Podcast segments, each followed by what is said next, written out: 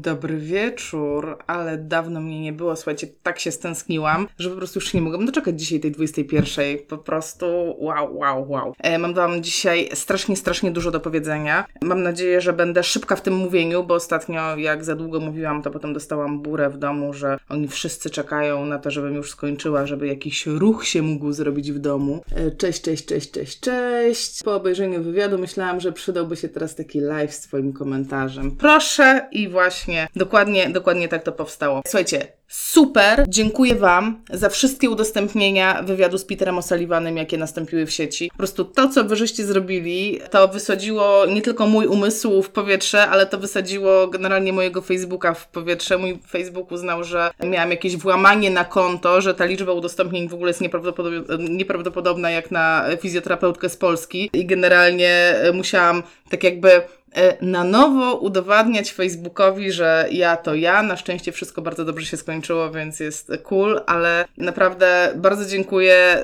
To, co zrobiliście, było totalnie mega.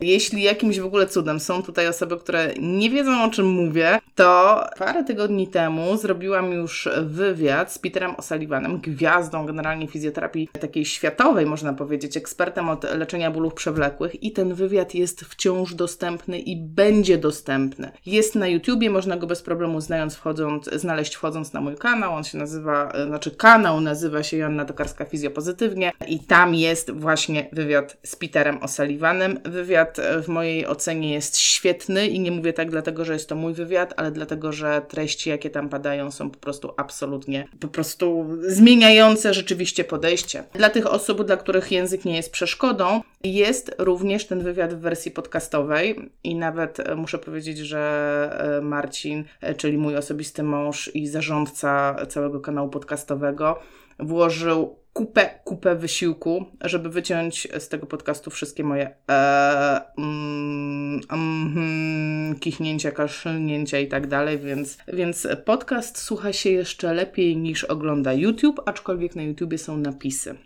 I jeśli chodzi o, o to zaraz wrócimy do tego tematu, bo wiem o tym, że, że tam trzeba coś więcej powiedzieć. Tematem przewodnim jest jak zmienić teorię w praktykę, czyli w jaki sposób w warunkach tu i teraz polskich, NFZ-owych i tak dalej, kto jakie ma, wprowadzić to, o czym mówił profesor O'Sullivan do życia. Ale zanim do tego dojdziemy, to parę ogłoszeń parafialnych. Mm, dostaję od Was i teraz poproszę Was o opinię. Potrzebuję, potrzebuję mieć więcej danych, ponieważ dostałam takich próśb już kilka albo kilkanaście. E, I są to prośby o konsultacje online, czyli jednym słowem chcielibyście e, mieć możliwość e, w skonsultowania ze mną osobiście pacjentów w formie takiej normalnej, komercyjnej konsultacji, ponieważ pacjent jest daleko, wy jesteście daleko, ta konsultacja byłaby online. Ja generalnie takich próśb ze strony samych pacjentów dostaję bardzo dużo, ale nie uważam, żeby taka konsultacja była możliwa, przynajmniej ja nie potrafię tego wykonać e, online bez obecności terapeuty i jedyny sposób, jaki widzę na coś takiego, to jest właśnie tak naprawdę współpraca dwóch terapeutów, czyli moja i wasza. I teraz e, chciałabym wiedzieć, e, czy uważacie, że to jest dobry pomysł, czy to może być pomocne, czy to jest coś, co pozwoliłoby Wam lepiej prowadzić tych pacjentów? Czy Wasi pacjenci też tak naprawdę mają takie zapotrzebowanie, no bo ktoś musiałby za to płacić, tak? Przeważnie byliby to pewnie oni, więc to jest moje pytanie do Was.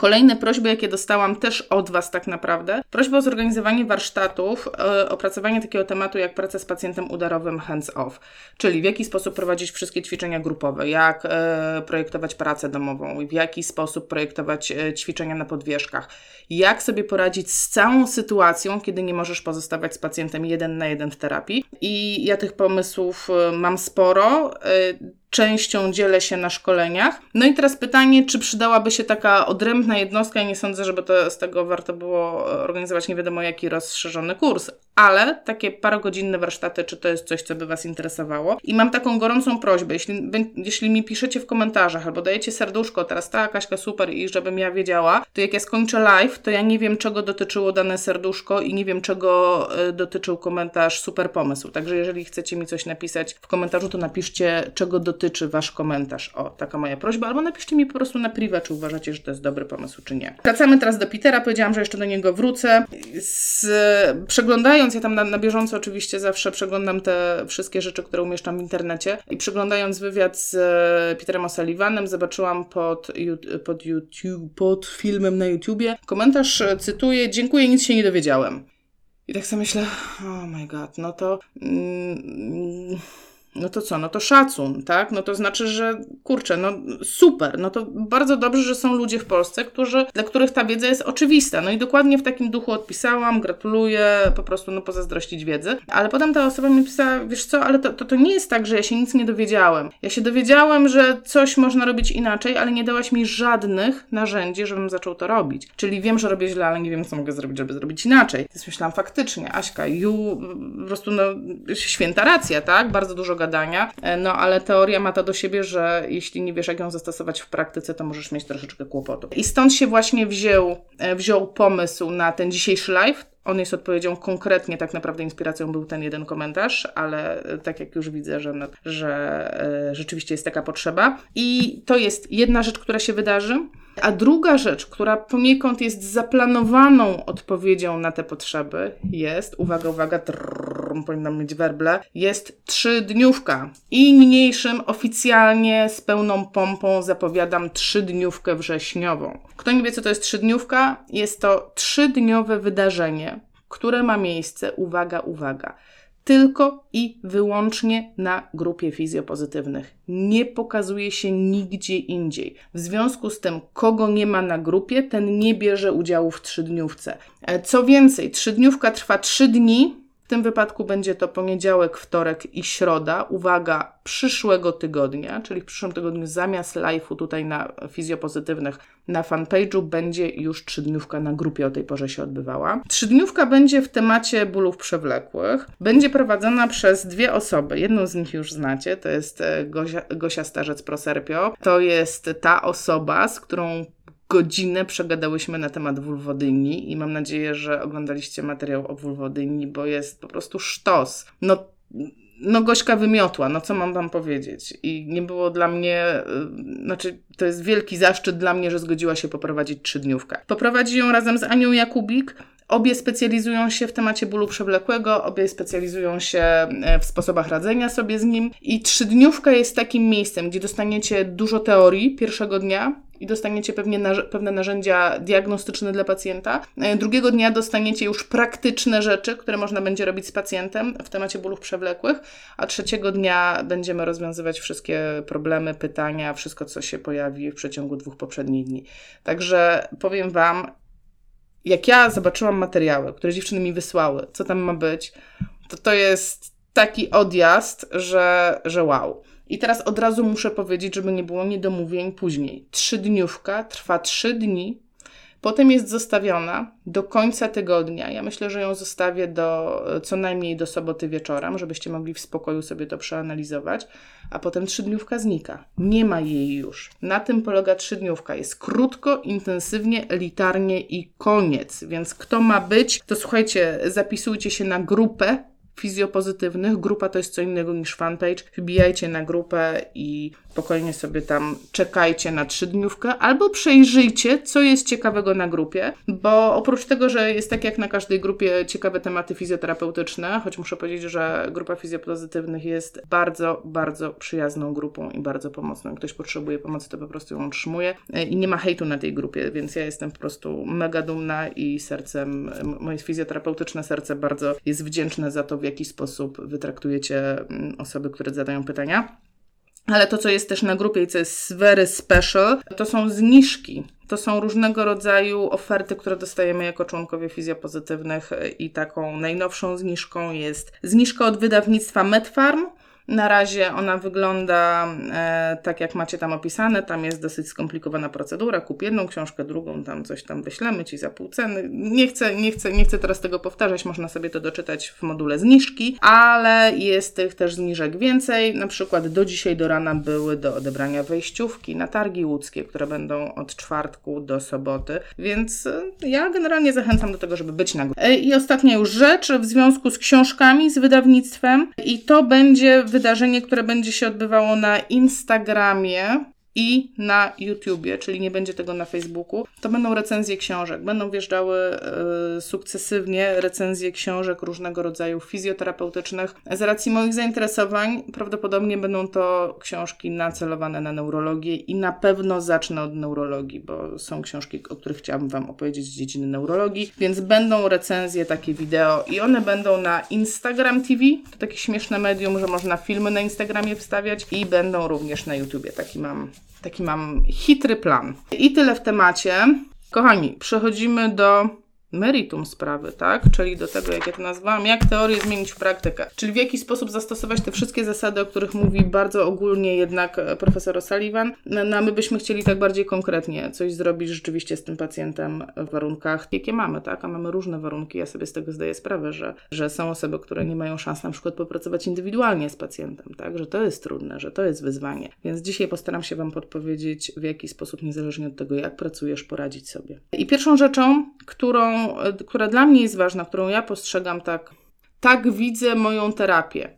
Dla mnie cały proces terapii to jest tak jak podróż, tak jak bycie w drodze. Czyli jeżeli wyruszam w jakąś podróż, to wyruszam z jakiegoś miejsca i idę do jakiegoś miejsca. I żeby ta podróż w ogóle miała sens, to muszę znać i miejsce wyjścia, i mój cel podróży. W innym razie, kurde, błądzę. No nie wiem dokąd idę. I co jest tym początkiem i końcem? No, wywiad z pacjentem i znajomość jego tu i teraz i cel pacjenta, czyli znajomość tego celu, czyli tego, tej mety podróży. I jeżeli mam te dwie rzeczy rzetelnie zebrane, no to jedyne, co pozostaje, to połączyć je linią prostą i znaleźć najkrótszą drogę do jego os osiągnięcia. Ale żeby w ogóle te cele, te, to, co chce pacjent i to, gdzie on jest, żeby w ogóle być w stanie to określić, y, abstrahuję w tej chwili od zwykłego badania fizykalnego, no bo zakładam, że każdy potrafi to zrobić, tak? Ruchy czynne, ruchy bierne, nie wiem, siła mięśniowa i tak dalej, testy jakieś tam specyficzne. W ogóle, w ogóle jakby to jest dla mnie oczywista część badania to, co nie zawsze jest oczywiste, to jest to, w jaki sposób rozmawiamy z pacjentem i jakie informacje od niego staramy się wyciągnąć. I właśnie o tym w dużej mierze mówił profesor O'Sullivan, że ta część taka strukturalna, owszem, ona ma swoje znaczenie, ona ma swoje miejsce, ale tak naprawdę, jeśli chodzi o przewlekłe dolegliwości bólowe, a to o nich mówimy, dużo większe ma znaczenie to, co ten pacjent myśli, co ten pacjent czuje i w jaki sposób on postrzega tą swoją drogę. W związku z tym, porada pierwsza słuchaj i usłysz. I teraz nie, nie, nie słyszę Was, tak? Mogłabym przeczytać komentarze, ale to jest tak naprawdę do każdej osoby, żeby sobie w głowę przemyślała. Jak robisz wywiad z pacjentem, pacjent zaczyna opowiadać i tak opowiada, opowiada. Ile słów jesteś w stanie wytrzymać w pełnej koncentracji, po czym zaczyna ci się w głowie nakręcać swój, twój własny film. Kurde, ale długo gada. Ja pierdziu, jak mu przerwać?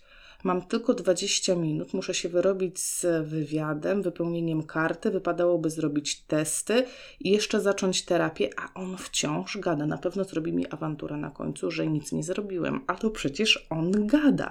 A cholera, co w ogóle jest na obiad? Chyba już jestem głodny. Ile jeszcze do obiadu? Aha, pół godziny zaczyna nam jechać w głowie wewnętrzny dialog, i w tym momencie całkowicie tracimy koncentrację na pacjencie, i my słyszymy to, co on mówi, ale to do nas nie dociera. To nie jest informacja usłyszana, nie jest to informacja przyjęta. Więc e, taką pierwszą rzeczą, do której Was zachęcam, do aktywnego słuchania. Jeśli pojawi się myśl rozpraszająca, to po prostu mówcie sobie, dobra, okej, okay, jest ok, ale później, później, później, nie teraz, tak? Bo teraz słucham. I w momencie, kiedy zaczynasz słuchać pacjenta i zaczynasz go słyszeć, to najlepszym znakiem dla niego, bo to jest taka oznaka troski, że tobie zależy na tym, co on mówi do ciebie, jest zadawanie mądrych pytań.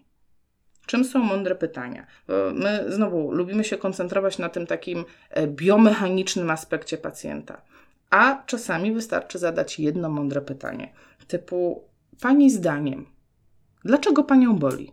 I te pytania są w niektórych e, formularzach metod fizjoterapeutycznych. Albo co pana powstrzymuje przed?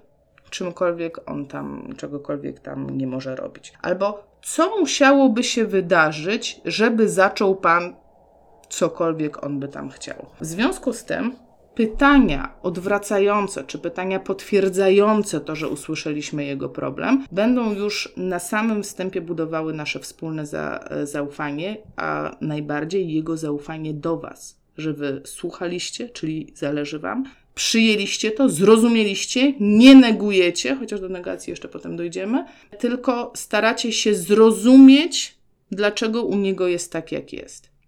I dalej. Następne zadanie, następna zasada, jak już usłyszycie te pytania, usłyszycie te informacje, te, przetworzycie to w głowie, nawiążecie tą więź z pacjentem. Zasada bądź odważny i zabawny. Nie ukrywam, że wszystkie zasady, które Wam podam, są, y, pochodzą od Petera O'Sullivana. Po prostu czasami świat się uśmiecha do mnie, bardzo często świat się uśmiecha do mnie e, i po prostu podrzuca mi coś pod sam nos i dzisiaj też mi podrzucił Facebook e, taką właśnie informację, taki tekst Petera O'Sullivana na koncie z jednej z moich koleżanek i tam były właśnie te zasady. Bądź odważny i zabawny. I co to znaczy w terapii? Bądź odważny na dwa sposoby. Musisz być odważny do tego, żeby pracować inaczej z pacjentami, ale także musisz, musisz być odważny, żeby mieć odwagę pracować inaczej na oczach swoich kolegów, którzy być może robią coś od 20 lat tak samo, a ty nagle zamierzasz coś zrobić inaczej. Dlaczego dodaję do tego zabawny? I uwaga, to jest moja interpretacja, tak? Ponieważ mam takie poczucie, że jako mechanizm obronny nasz, kiedy nie czujemy się pewni siebie, E, że takim mechanizmem obronnym, żeby podnieść swoją wartość, podnieść swoje samopoczucie jako fizjoterapeuty, jest włożenie sobie, za przeproszeniem, kija w dupę. I w związku z tym jest napuszony fizjoterapeuta, który wie wszystko. Naprzeciwko jest ten pacjent, który nie ćwiczył, nic nie robił, no generalnie wszystko go boli, ale no ćwiczył to on nie będzie. I zaczyna się walka. Ani fizjoterapeuta nie dopytał, tak naprawdę dlaczego on nie ćwiczy, bo go to nie interesuje. Ani pacjent nie ma ochoty mu mówić, bo jak zaczyna mówić, to y, ta druga strona się napusza. W związku z tym, pierwsza rzecz, wyjąć ten piekielny kij i wyluzować rozmawia człowiek z człowiekiem. Rozmawiamy w pełni profesjonalnie, ale rozmawia człowiek z człowiekiem. Dlaczego o tym mówię i dlaczego w mojej ocenie to jest tak strasznie ważne?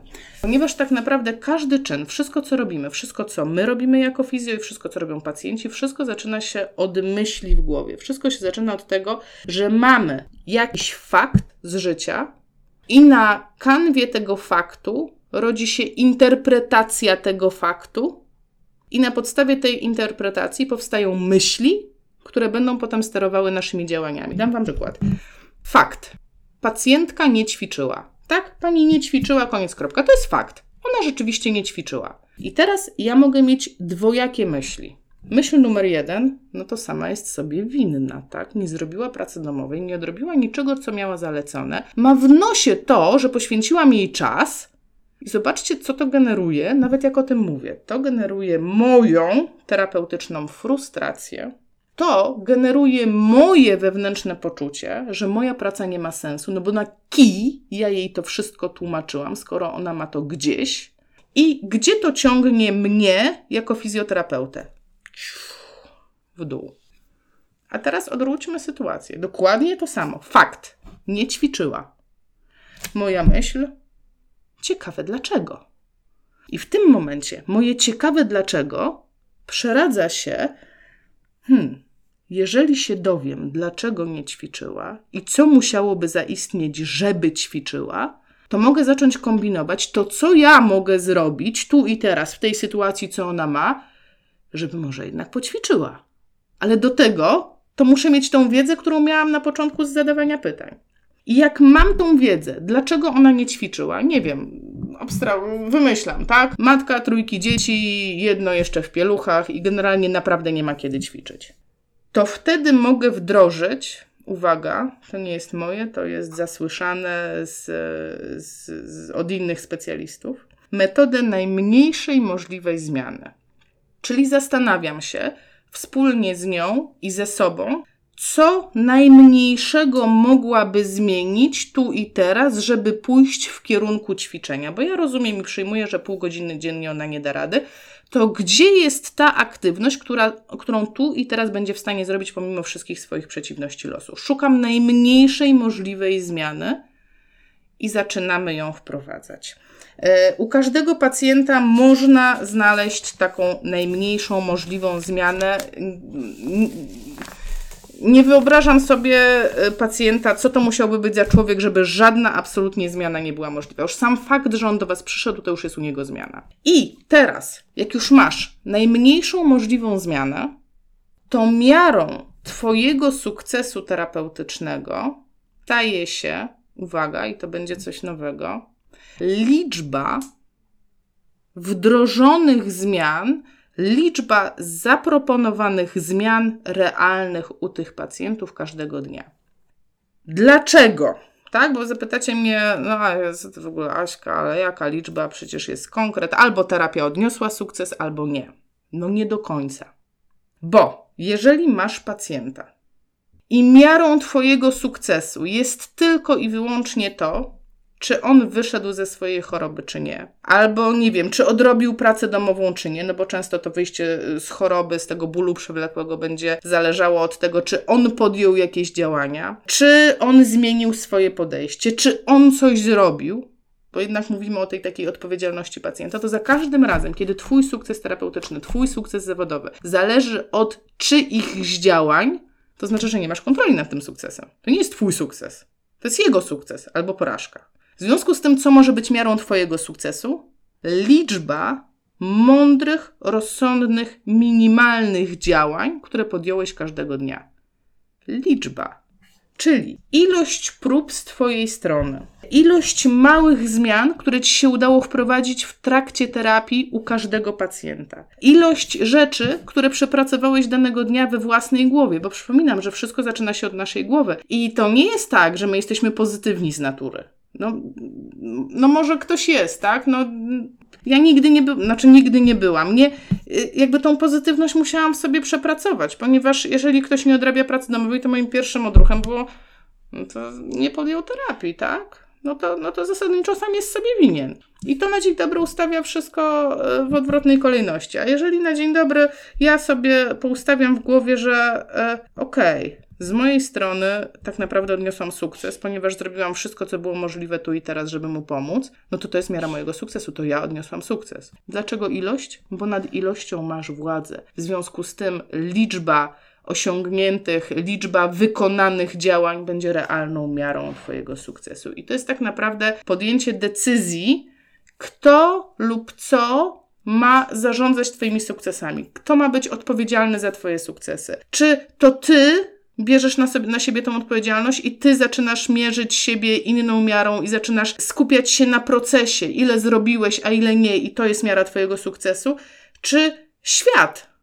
No bo jeżeli świat ma zarządzać Twoim sukcesem terapeutycznym, no to za chwilę no, okaże się, że dojechał Cię NFZ, tak? No bo pod NFZ-em nic się nie da, tak? Że, że, że, że, że dojechał Cię szef, bo e, zapisał Ci tam, nie wiem, 20 pacjentów na 5 godzin. I generalnie będziesz się koncentrować tylko na wyszukiwaniu problemów, a nie na wyszukiwaniu małych rzeczy, które są do zmiany i kolekcjonowaniu tych rzeczy jak klejnoty. Jest takie powiedzenie, że silny robi ile może, słaby cierpi ile musi. I dokładnie tak jest. Jak sobie pomyślicie o tym, no dokładnie tak jest. Silny w każdych warunkach, jakie napotkał, będzie robił tyle, ile będzie mógł. Tu i teraz. Będzie po prostu to robił, nie będzie patrzył. A słaby będzie siedział i narzekał, jak to w ogóle świat jest beznadziejny i będzie cierpiał tyle, ile świat mu da, to on tak będzie cierpiał, ponieważ nie bierze odpowiedzialności za to, co robi, ponieważ w tej kolei życia nie jest maszynistą, tylko jest pasażerem. O co, e, jak to wprowadzić w praktyce, jak to zrobić tak, tak już bardzo konkretnie w czasie terapii? E, zmienić proporcje w terapii. Każda zmiana, ja będę Was namawiała nie do zmian, nie do rewolucji, u mnie nie usłyszycie, że e, teraz trzeba wszystko rzucić tu na barykady i wszystko zmieniamy. Nie. Najlepsze zmiany odbywają się stopniowo i najmniejsze, najlepsze zmiany odbywają się kropla po kropli. Tak się mówi, kropla drąży skałę i nie bez powodu. E, co chcesz zrobić? Chcesz od jutra zmienić 20% czasu swojej terapii, 20% swoich interwencji terapeutycznych. Dlaczego 20%? Dlaczego do tego będę Was namawiać? Dlatego, że 20% jest tą miarą, która będzie dawała e, największe zyski. Jest taka zasada, to jest e, reguła Pareto i ona mówi, że 20% działań daje nam 80% efektów i to działa tak naprawdę we wszystkim. Więc jedyne, co musisz zrobić, to jak masz pacjenta i ten pacjent jest u Ciebie pół godziny, to przez 20% tego czasu, i teraz błagam, nie, nie umiem tego policzyć w głowie, już jestem bardzo zmęczona, wiecie, bardzo dawno nie miałam, e, jestem chyba dziesiąty dzień już w pracy pod rząd.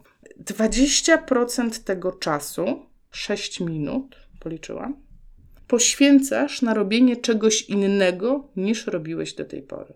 Jeżeli nie pracujesz indywidualnie z pacjentem, masz załóżmy tylko pacjentów podwierzchowych, to przez 20% ich czasu na tych podwierzchach kombinujesz, co oni na tych podwierzchach mogliby zrobić, żeby miało to większy sens. Może to będzie kontrola tułowia, może to będzie inny zakres ruchu, może to będzie danie terabantu w ręce, żeby chociaż trochę się wzmocnił. 20% czasu bo to da ci 80% efektu. A de facto wszystko oznacza tak naprawdę tylko tyle, że masz zacząć. Po prostu zacznij. Nie wiem, czy pamiętacie, jak to jest ze mną już na tych live'ach długo. Ja kiedyś cytowałam swój taki ulubiony cytat Goethego, e, w który tak pokrótce, żeby sens tylko nadać, e, mówi, że tak naprawdę wszystko zaczyna się od tej małej decyzji w środku w nas, żeby zacząć. Jeżeli podejmiesz decyzję, że zaczynasz, to nagle okaże się, że świat ci sprzyja, że ludzie ci sprzyjają, że rzeczy zaczynają ci się układać. Po prostu zacznij.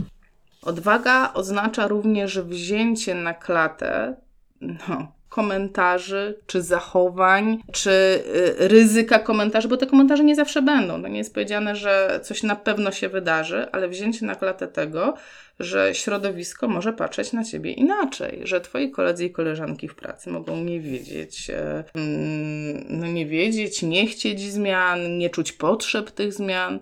I okej, okay, to jest ich święte prawo, niech robią co chcą. Najważniejsze jest to, co ty chcesz, tak? I jeżeli chcesz coś zmienić, wprowadzasz zmiany małe, wprowadzasz zmiany powoli, wprowadzasz zmiany rozsądnie, bezpiecznie, bez wielkiego wow, z humorem, na spokojnie, no to one będą szły. I tutaj, co jest istotne, jest e, rozdzielenie emocji od działań, bo co nas tak naprawdę powstrzymuje przed działaniem? Fakt, że boimy się, że ktoś nas skrytykuje, boimy się, że będziemy się wstydzić, to tak trochę obciach zrobić coś innego, skoro wszyscy naokoło robią tak samo. I to, co do czego ja będę Was zachęcać, to żeby zaakceptować te wszystkie emocje, powiedzieć sobie tak, one są, one są we mnie, teraz się wstydzę, teraz się boję, teraz się obawiam, czy ten pacjent mnie nie wyśmieje, czy nie każe mi spadać w ogóle na bambus i robić masaż, tak? Więc ja akceptuję te moje emocje i pomimo tego, że one są we mnie, i tak robię to, co sobie zamierzyłam. I do tego będę Was zachęcać. Czyli innymi słowy, żeby nie wkręcać się w coś takiego, że a mi nie zależy na opinii innych, mogę wszystko zrobić gdzie tak naprawdę w głębi duszy oczywiście, że ci zależy, oczywiście, że będziesz się przejmować tym, co o tobie myślą. I co więcej, jeżeli będziesz sobie wkręcał, że nie przejmujesz się, a się przejmujesz, to jeszcze poczujesz taki wewnętrzny dysonans, ja pierdziu, to jeszcze jestem kłamcą przed samym sobą. Jeszcze zaczniesz się e, e, wstydzić sam siebie przed samym sobą, że się oszukujesz i że to, co sobie wkręcasz, to w ogóle nie działa. Więc najprościej jest w ogóle nic sobie nie wkręcać, tylko powiedzieć, dobra, okej, okay, no czuję się niepewny, nie wiem, czy to zadziała, nie jestem pewny, nie byłem na szkoleniu, nie, nie wiem, ale zrobię najlepiej, jak potrafię tu i teraz na dzień dzisiejszy i zobaczymy, co z tego będzie. W związku z tym, pomimo tego, że czujesz dyskomfort, wstyd, strach, cokolwiek, po prostu zrób swoje. Zmień 20% czasu swojej terapii. Bo najmniejsza możliwa zmiana, powtarzana codziennie, każdego dnia, z każdym pacjentem, z którym się da, oznacza rozpoczęcie procesu. A proces jest kluczem do największej ilości sukcesów w ogóle na tym świecie. Proces jest tym, co wrzuci cię w zupełnie inny y, poziom mentalny, już abstrahując od terapeutycznego. W terapeutyczny też cię wrzuci mentalnie. Y, po prostu proces jak się wkręcisz w proces, to nie będziesz mógł przestać. I nie chcę się roz, roz, za bardzo rozwijać na temat procesu, ale odeślę Was do źródła, jeżeli kogoś interesuje w ogóle wkręcanie się w proces i zaczęcie, jakby zafascynowanie się samym procesem w sobie, to odsyłam Was do kanału Zen Jaskiniowca i tam dwa szczególnie filmy polecam. To jest pięć zwycięstw dziennie, zasada pięciu zwycięstw dziennie i Andy. Andy, czyli absolutnie niezbędne działania. Andy. To Was interesuje. I my przechodzimy do zasady następnej, która pomoże nam w zmianie praktycznej bo to wszystko, co ja mówię, to są tak naprawdę praktyczne zmiany. I zobaczcie, że nie powiedziałam ani słowa o żadnych technikach, bo to nie, bo to nie jest problem w technikach, bo techniki mamy. Nas nauczyli na studiach, jak zrobić przysiad, jak zrobić, nie wiem, ćwiczenia oporowe. To nie jest jakaś tajemnica. Problem jest w tym, że tego nie robimy. I teraz szukamy rozwiązania na to, żeby zacząć robić. Więc e, takim kolejnym rozwiązaniem będzie znalezienie mentora, czyli znalezienie osoby czy grona osób, które będą nam pomagały rozwijać się w tym kierunku, w którym chcemy. Jeśli chodzi o mentora, no to oczywiście mentoring jest najprostszą rzeczą, czyli znalezienie sobie takiego wzoru, guru, który będzie nas prowadził. Niemniej wiem, że z tym jest problem, bo generalnie liczba mentorów jest ograniczona. I druga rzecz, mm, z mentorem to jest tak, że jeżeli masz dobrego mentora, to, to nie jest tak, że on ma ciągle dla ciebie czas. Ja mam mentora w PNF-ie i wiem, że pomimo tego, że jest dla mnie dostępny, to nie jest tak, że on będzie mnie prowadził za rączkę. W związku z tym, to do czego ja Was też zachęcam, to żeby tworzyć sobie grupy y, takie o charakterze mastermind, czyli znajdować sobie kilka osób, które są zainteresowane tym samym tematem, kilka osób, które myślą w podobny sposób jak Wy i spotykać się regularnie online czy, czy, czy w rzeczywistości. Często takie grupy są w ogóle w przychodniach. Są to grupy terapeutów, które postanawiają, że będą się razem rozwijać. Takim dobrym miejscem na znalezienie osób, które myślą podobnie jest czytanie forów internetowych, bo można wychwycić osoby, które odzywają się w sposób, który nas przekonuje. Na fanpage'ach e, czasami one też się pojawiają, ale również znajomy, znajomi z kursów nikt mi nie powie, że nie spotkaliście czasami na kursie takiej osoby, która totalnie Wam po prostu zaskoczyła i tak, no jakbyśmy się znali 100 lat. Być może to jest właśnie osoba, z którą powinieneś utrzymywać regularny kontakt. E, tak dodatkowo, co ja jeszcze wkładam w mentoring i w takie budowanie własnej pewności siebie i budowanie przekonania, że to, co robicie, to jest dobre, bo to jest ważne, że Wy musicie być przekonani, to jest oglądanie filmów, które będą o tej tematyce. Nie jest problem znaleźć filmów, w których ktoś cierpi, rozwiązuje swój problem cierpienia. Serio, to takie może brzmi głupio, ale to daje nam te emocje, których potrzebujemy. Słuchanie podcastów, które będą o tej tematyce, czytanie książek, nawet słuchanie piosenek, y, słuchanie y, na YouTubie. Taki jest, taki jest cały olbrzymi kanał. On się nazywa TED Talks albo TED TV. Generalnie tam się pojawiają przemowy różnych ludzi z różnych y, środowisk naukowych, również fizjoterapeutycznych również medycznych e, i tam na przykład można znaleźć przemowę Lorimera Mozleya, tą słynną przemowę, w czasie której on tłumaczy w ogóle mechanizm bólu przewlekłego. I tutaj dochodzimy do kolejnego punktu. Do tej pory żeśmy gromadzili wokół siebie wszystkie rzeczy, które mają podobną energię, jaką my chcemy mieć ale w, z drugiej strony spotkamy osoby, które będą całkowicie w opozycji do nas, tak? które będą mówiły, nie, no my znamy rozwiązanie na wszystko, nie, no tutaj trachniesz, machniesz, będzie dobrze, nie, nie, to w ogóle daj spokój, nie znasz unorwienia autonomicznego w kończynie dolnej, no to no, nie poprowadzisz dobrze terapii. I będą takie grupy osób, które po prostu będą wiedziały lepiej i moja porada, to co mówi Peter O'Sullivan o takich ludziach, to mówi po prostu rozpraszaj ich, odwróć ich uwagę, nie, nie koncentruj się na nich. I to, co ja stosuję i to, co ja robię, to jest pozostawanie pozytywnym. Czyli jeżeli ktoś ma zajebistą wiedzę, to szczerze, i podkreślam, szczerze, to jest ważne, szczerze mu pogratuluj. Kurde, on masz super wiedzę. Rewelacja, gratuluję Ci, na pewno spędziłeś nad nią wiele, wiele godzin, żeby się tego nauczyć. Koniec. On jest doceniony. Ja doceniam to, że on dużo umie. Nie padło ani słowa na temat tego, czy jest skuteczny, czy nie. Aczkolwiek czasami potrafię się zapytać, e, ok, robisz te techniki, to jaką masz skuteczność tego? Taki konkret. No nie wiem, 50%. Dobra, no to jak to zmierzyłeś? Monitorujesz tych pacjentów po czasie? I to jest ciekawa opcja, bo wiele osób, i to, i to dokładnie o tym mówił Peter O'Sullivan, że y, lubimy sobie przypisywać sukcesy tam, gdzie ich tak naprawdę nie ma. Czyli sukcesy, y, wydaje nam się, że ten pacjent nie wrócił do nas, ponieważ przestało go boleć. On mógł nie wrócić do nas po prostu ze stu różnych przyczyn i to jest tylko nasza interpretacja, bo fakt jest taki, że nie wrócił, a dlaczego nie wrócił, to nie wiemy. I to, do czego będę Was zachęcać, żeby nie walczyć, to naprawdę y, rewolucji, znaczy można zrobić rewolucję krwawą i na hura, i, i pewnie było paru dyktatorów, którzy dokładnie w ten sposób zadziałali. Niemniej jestem słaba z historii. Jeśli się mylę, to po prostu mnie poprawcie, ale nie znam na przestrzeni historii ludzkości rewolucji krwawej, która przyniosłaby trwały i pozytywny sukces. Nie znam takiej rewolucji. Za to historia pokazuje, że jest mnóstwo rewolucji przeprowadzonych na miękko, w białych rękawiczkach, na spokojnie. Ja nawet się przy, przygotowałam się, uwaga, mam po prostu totalnie, totalnie medyczne książki dzisiaj mam dla Was. E, książki dla dzieci. Książki dla dzieci. E, opowieści dla dzieci, e, które chcą być wyjątkowo, e, wyjątkowe opowieści dla chłopców, którzy chcą być wyjątkowi i opowieści dla młodych buntowniczek. Dlaczego Wam to pokazuję? Bo to są trzy książki, które są absolutnie pełne biografii ludzi, którzy coś zmienili w obliczu, e, w obliczu trudności, w obliczu e, problemów, w obliczu e, trudnej sytuacji politycznej, społecznej. Każda strona to jest jeden bohater. I zdecydowana większość z nich to osoby, którym było trudno, które funkcjonowały w trudnych warunkach. Surprise, tak jak i my, bo wciąż no, system mamy jaki mamy, zarobki mamy jakie mamy, jest po prostu trudno. Ale to trudno można przekuć na plus, a można przekuć na minus.